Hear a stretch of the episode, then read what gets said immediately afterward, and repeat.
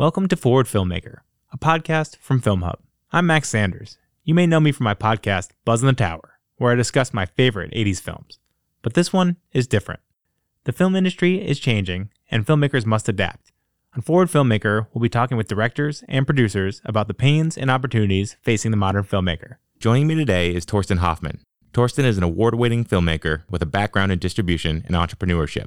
Having lived and worked on four continents, he is passionate about where technology meets art and media. His current feature documentary, Cryptopia, has won 16 international festival awards, is available on VOD and large broadcasters.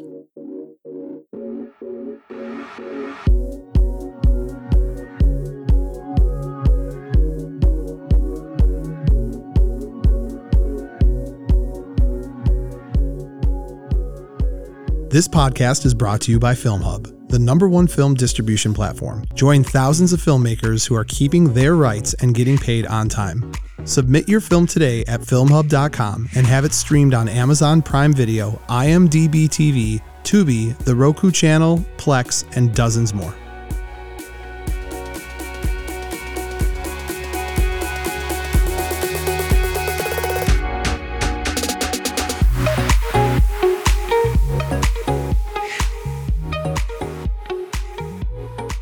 Torsten, how are you today? Very well. Thank you so much for having me. Oh, it's my honor. I'm excited to learn all about the crypto field. Your films, Cryptopia and Bitcoin, The End of Money as We Know It, tackle these really dense kind of subject matters. Where does your passion for explaining such complex topics come from?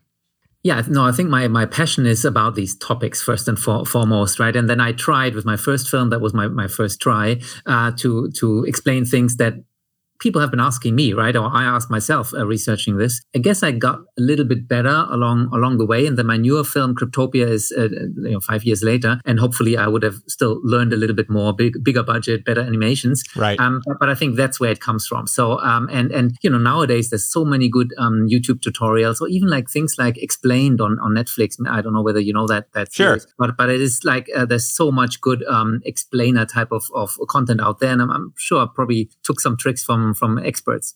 Going into these movies, did you have a plan for getting these intricate topics and diluting them down to the basics? Yeah, well, um, all right. So um, let's maybe take a step back. So, sure. um, 2013, I find out about Bitcoin, and and the penny drops, and I, I kind of get it because of my uh, financial background. I, I, might have gotten it a little bit faster than other people because usually when you first hear about it, right, it's must be a scam. It can never po- possibly work. You know, what is this crazy internet um, uh, um, magic money, right? But we, along the way, it kind of became clear that I actually needed to make a, a, a documentary about money and how money works or doesn't work, about how the banks, uh, you know, like kind of, uh, you know, screw us in some uh, um, uh, cases, or about central banking, how money is created out of thin air. Only then does Bitcoin make sense. And so I kind of try to break that down in my first film. Yeah.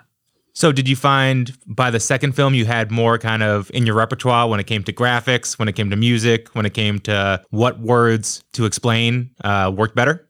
Yeah, for sure. Um, but at the same time, things got more complicated because uh, first film is just explaining Bitcoin, which is complex enough, right? And, and, and the money creation. And the second film, five years later, this whole blockchain economy uh, appeared, right? There's millions of other coins. So it's like, uh, okay, how does it actually work? What is a smart contract? So the topics got, got, got more difficult. But at the same time, hopefully my toolkit also maybe improved a little bit. The budget improved and more collaborators on that project as well. And did you test it on any sample audiences that didn't know about Bitcoin? I did. Um, I tried try to do it scientifically. You know, there's this um, what's this called? Um, the the marketing people always use these uh, feedback forms, and then you get the score. Um, the the more likely you you you get certain scores, the better you know better it performed. And I think Hollywood does this uh, like to a, to a high degree. I kind of try to do this a little bit, and also have like a circle of I don't know 10, 20 people. I always um check back in with right the script and then the animation, and then look, I didn't quite understand this and that, but it's that one wasn't quite uh, as sophisticated. It was more like let's let's say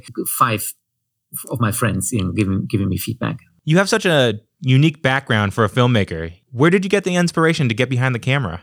So at the time, um, I had started a business, a distribution business, 2012. So at the time, 2014, 15, I would have worked with maybe 100 different content makers, or maybe maybe 50. I, I don't know, from all over the world. And um, what kind of struck me is um, being on the distribution end, right? Some films perform super well, some other films don't do not perform well at all, right? mm-hmm. and then also what does the market want? What does a, a netflix acquire? What does a, um, a, you know broadcaster in america or in, in Europe want? So i kind of i, I thought I had my, my unique angle is like okay i think i can make something that an audience might actually watch. Um, so that that was i think the, the beginning. And then with cryptopia actually um, that is the next evolution. So it's not like what the marketplace the broadcasters want because I found out that's actually only a small part of the pie, right? The, the, the big money you can make on the digital platforms. Um, and I use a Film Hub, but there, there's others as well. So you have to create like an audience yourself um, and, and like target uh, uh, uh someone, uh, hopefully a big audience who really um, is totally attuned to what, what you're making, right? Did you find at the core of your filmmaking, it was kind of audience retention and distribution was kind of a, a more important focus than normal creative directors that who start out that way?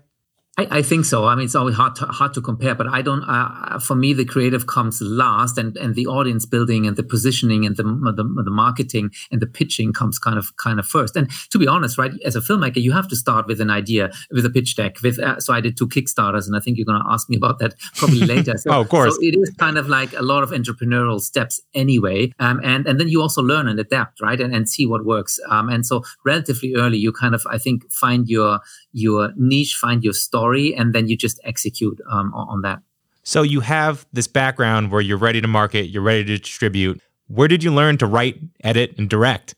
Yeah, no, that that is uh, maybe you know, on paper my weak point, right? right. What I've, I've, done before, I've you know, watched a lot of films, I've represented other filmmakers. So uh, what I did is I partnered with what I thought was the best filmmaker um, in, in my um, um, circle. And Michael is kind of a genius at this, and he co-directed and he edited it, and, and he coached me writing uh, the first one. And the second one, uh, I, I, he again is a co-director, and I, I increasingly take a stronger, stronger role, and and am able to do more and more. I've never done done the editing myself, um, so that's still not my my part of the the role, but uh, writing, producing, directing, uh, very much so.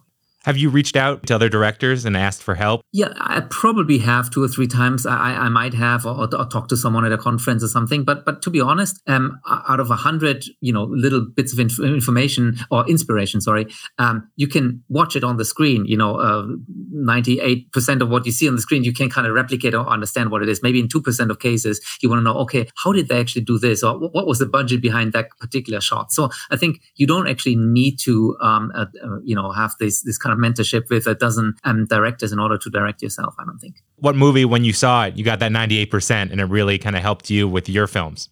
well, so many. I mean, you know, every other day you watch a documentary and think, oh, this was clever. And, and maybe the, the biggest ones, I mean, looking back, for sure, Inside Job, which won the Oscar, yep. was about the financial crisis. And there's a few kind of like econom- economics, uh, financial uh, uh bits. And there were, I think, two other Bitcoin related films that um, I went a complete different route, but I think um, those kind of types of content, or even podcasts. Okay, how do you explain Bitcoin? How do you explain the uh, the blockchain? Right? And after listening to 50 you know different explanations i kind of found okay i think i'm going to go this way right and I'm, I'm bringing in my own experience as well in 2014 and 15 when you first started you made your first movie was there a market for these crypto documentaries? Yeah, good question. I mean, there were two or three. Um, one was very much focused on the American landscape, which was interesting and very well made, but it wasn't the story I wanted to tell. At the, at the time, was based in Australia. I had lots of production in Europe as well, so so I wanted to tell an international story. And um, then there was another one that was focused on mining, um, so the mining of Bitcoin, which even in 2014, 15 was already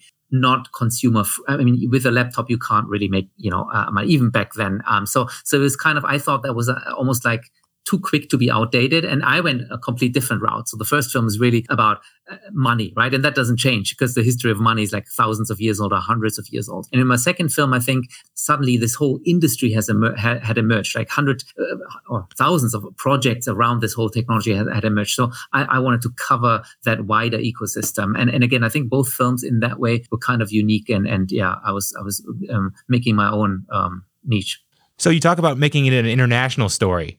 Were you always set on that, or was you just wanted to tell the world so the globe could understand the stories? Wow, that's a very good question. Um, so, so maybe I should say something um, uh, um, uh, different first. So there are different kinds of um, filmmaking, right? So I just watched the the, the um, three-parter documentary about uranium. It's called Uranium Twisting the Dragon's Tail or something like that. Fantastic production, and it was they went to Chernobyl and, and Japan, like all over America, everywhere, and Australian production actually. And literally every little sentence was pre-scripted and very well executed. So basically, they were they were shooting to script, right? Mm. Uh, and, and you can do that, and they did a fantastic job. My process is slightly different. I I went to the first conference in January 2014 in Miami, and I, I finished maybe a year later in I don't know Tokyo or wherever the last shoot what I was. I don't remember. Um, and along the way, I keep learning. I keep meeting new people, and I, I should go down this way more, this way. So I, I, kind of keep evolving.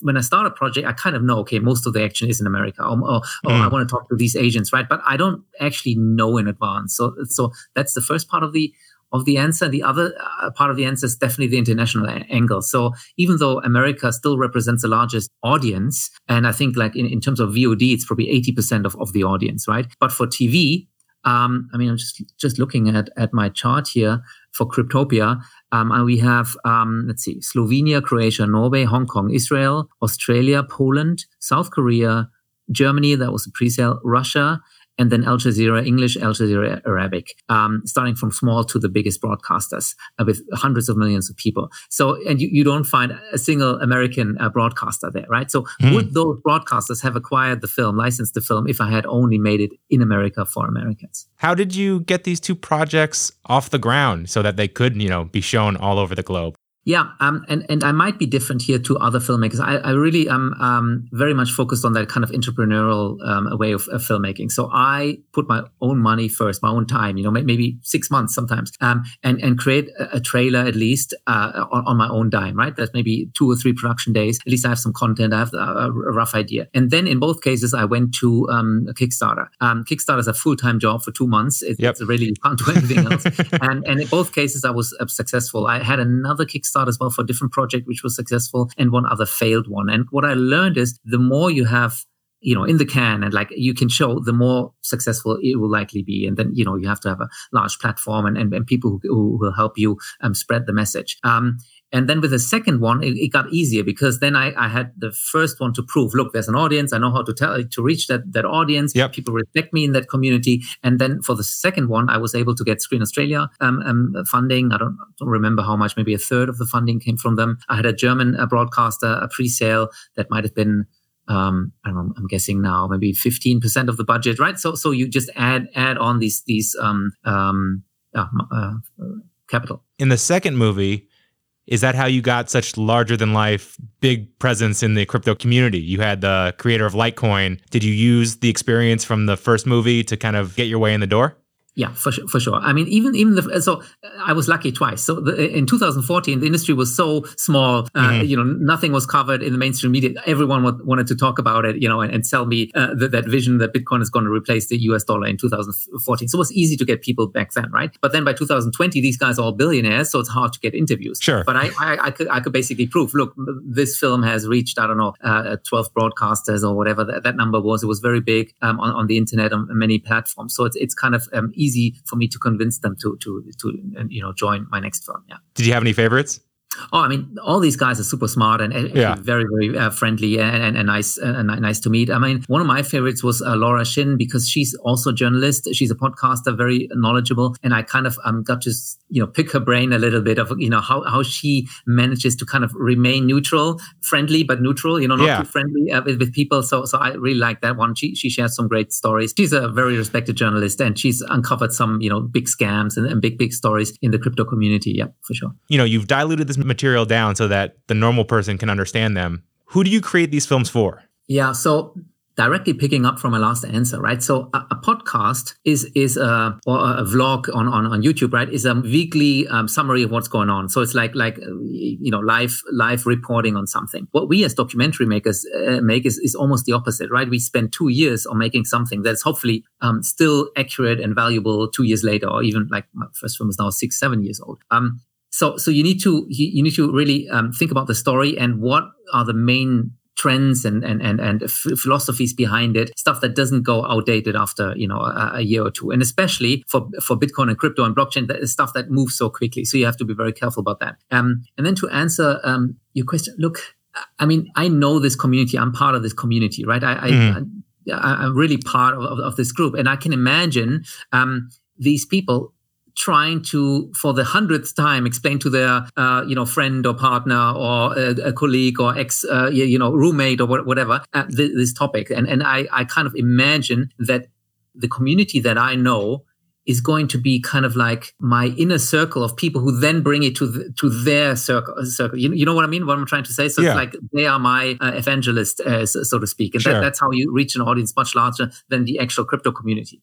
So do you think that applies to pretty much any kind of filmmaker to like find those people around you that are your apostles and have them go out into the world? I think that's a general um, rule for, for marketing or for uh, online um, marketing for sure. I, I wouldn't be able to tell you how a horror film or sure. I don't know a food documentary works, but I would imagine very much um, um similar. Yeah, and again, the more global the, these people are, the better, right? And the more well connected and influencers those people are, the better, right? Because some of the uh, uh folks in my film have uh, I don't know two million uh, Twitter followers or right you know, it gets easier that way. So, do you feel like filmmaking's marketing is unique to itself, yeah, uh, different aspects of the industry work differently. So, so the B two B side of the industry, so to, to get a, a, deal with a German broadcaster, I mean that that's a relationship business, and I've been doing it for ten years, and I actually have a sales agent uh, who's doing a, phenomenal job at this as well. Um, so, so that's one side of the business. Then there's another side of the business which is kind of like um, the TVOD model, right? When you launch a film, you have a product to sell for ten dollars, let's say, right? Yep. And then you can do the, the standard marketing uh, tricks, right? You you you run ads on Twitter and Facebook and all that. And I've tried, and you know, I have all these um, metrics. like everyone I talk to, like whether it's my PR agent or my, they're always impressed by how um, much metrics I have. Like even Amazon um, now allows you to to advertise, right? And I can literally um, uh, put a value on each click or on each visit, right? And yeah. and, and you can do that. Um, but I think what you're really asking is something else, though. So it's not like selling it as a product. What you're really saying is like the branding, right? So how does Cryptopia like stand above thousands of hours of other crypto related and blockchain related content and, and that is difficult. It's it's, it's, um, it's, it's going on podcasts. It's like uh, you know being part of that that community. And, and I don't know whether there's a playbook. I mean i have i have my technique but i don't know whether it would work for everyone. Not everything applies to everyone but what life hacks have you found in filmmaking where it's like oh i had to go a to d and now i can go a to b? Good one. Um, I don't think I don't think um, I've I've learned uh, like really hacks. I mean, the, the, the basic tools are still the same: strong trailer, mm. um, uh, strong uh, key art, right? Um, and uh, you want to have like a Screen Australia or maybe a broadcast attached to it to get get or like famous people in it. I mean, this, this is like none of this is like super uh, like super uh, hacks or anything. No, sorry. It's just you got to keep grinding. Yeah, that's true. And every filmmaker, every film is different, and I'm sure you're going to ask me about about that as well later on. But but um, I think I've I just found my my way of telling a story and my my audience and my, my niche and, and it kind of works, right? I have the the right situation sorted out and and things like that. So if you were talking to a young filmmaker and you had to give him one piece of advice, what would you say? If he has never done anything before, he or she, then uh, just start, right? And and mm. starting might be um, a, a, TikTok, uh, you know, channel or whatever you, yeah. you call it. Um, but but then I, I do think so. I mean, one thing to take away from this interview, I think, is really that that uh, positioning and finding your niche and finding your audience, and then relentlessly re- relentlessly focusing on that. Because I mean, if you just do, oh, I'm making a horror film, then it's like okay, you're one out of you know, 250 this year. So how is your gonna yours going to be different? But if you're one out of two you know bitcoin uh, movies you know that that is different right so so the smaller your niche and the better you know that niche the better i would think i would say so finding your niche you know in crypto did you ever plan on being in front of the camera? So first, first film was a relatively low budget. It was a lot of uh, stock footage, um, and it was uh, you know an, an, my first try. Second one, we had a proper a production crew, proper production budget, um, and then Michael, my co-director, and he was he was so right. It was maybe the best piece of advice I've ever gotten. He said, "Look, this is your story because you you're telling the story from when you we did the first film to now the second film. What did you learn? And and, and people want to know. People want to uh, identify with someone. And then I, you know I was reluctant for a long time, but it kind of does make sense. And now when I do my next film, it gets even easier because now I have a, uh, you know, not only the track record of two films, I also have a, a reputation and a brand myself, right? So, so it, it does become easier. And if, if you look at a lot of successful documentaries of, of late, you will see that the filmmaker actually put themselves as, as part of the characters in the film. Even sometimes it's just you know behind the camera. Like, uh, one one crucial question comes from the filmmaker but but that makes a difference. Even inside job like this this documentary from back then there's like two two times where the, the filmmaker actually does some something journalistic and that sets him apart from just a, a regular financial documentary i think. So what's the next step? What's the next movie yeah, I'm working on, on something even bigger. Um, it's not the crypto community, but it's another tech uh, sector, a new industry that's emerging. And again, I'm, I'm, I'm covering a, a, global story and a controversial industry and the, the financial and, and, and business and economy parts behind it. Um, so yeah, I'm super excited about it actually, but it's not quite ready to to be shared.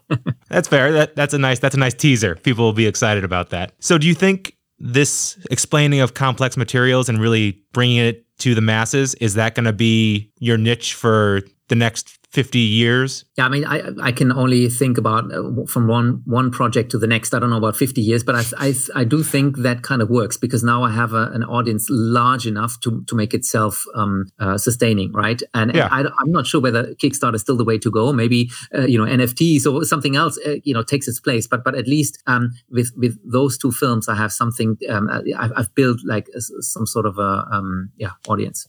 Yeah, and you mentioned before your TV reach and possibly doing, you know, bringing your movies to TVs. Is that kind of a new field when it comes to these documentaries, selling to TV stations and whatnot? Well, I think it's the other way around. I think, I mean, uh, document TV has been around longer than than the streamer, so so that's how it started. And there's different recipes and different uh, ways to produce a TV documentary. Um, and now, uh, you know, we think that everything is streaming, but actually, it's, it's the other way around. I, I, think the trick is actually to do both at the same time, and, and Cryptopia managed to do uh, um, both. And again, I think that might be my playbook for the future. So you have one feature documentary that is kind of for that online audience, but also cut it, have a TV cut um, that that is appealing to an international TV audience. Yeah.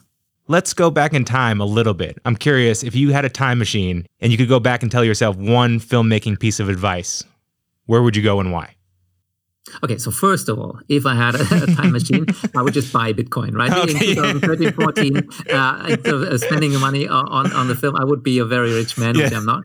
Um, but um, filmmaking advice, Look, I, I think at, at the at, at, the time of the first one, I I was just not quite ready, and I didn't have the budget to do anything much better. And I think um, you know, given um, the, my constraints, that was that was perfect. And, and I think uh, Cryptopia is um, I'm very proud of it. But watching at it now, there's like those two or three little things that still bother me. So I think I would just be a little bit more perfectionist, uh, perfectionist about it. And hopefully, my next film will be something that I'm that that is like frame to frame, kind of um, the way I wanted it. Right. No, you can definitely see the development from the first movie to the second movie. Yeah, no, thanks. I mean, that, that actually means a lot to me because not many people have watched both, yes, uh, or they forgot about the first one. Or but but but it's nice to have someone like you who knows about filmmaking say that because um yeah, it's, it's, it was a huge difference. It was also like eight times bigger budget or something, right? All right, so we've talked to you about the intricacies of the film industry. Let's talk to you as a movie fan. What's your favorite future-based movie where it's like a dystopian, apocalyptic kind of world? Yeah, I mean that one is easy because the Matrix is is dystopia, right? Uh, you could also say utopia in, in some aspects, but but it's also like so well made and it still stacks up today. Uh, it, it, it's um, technically brilliant, but also philosophically. I mean, now we're talking about the simulation theory, uh, you know, and, and, all this kind of stuff. And and those guys did this, I don't know, 25 years ago, 20 years ago. It, it's crazy. So I think that's that that one would be number one on my list for sure. Let's go positive. What's your favorite? The world is going to be better in the future movie. Yeah.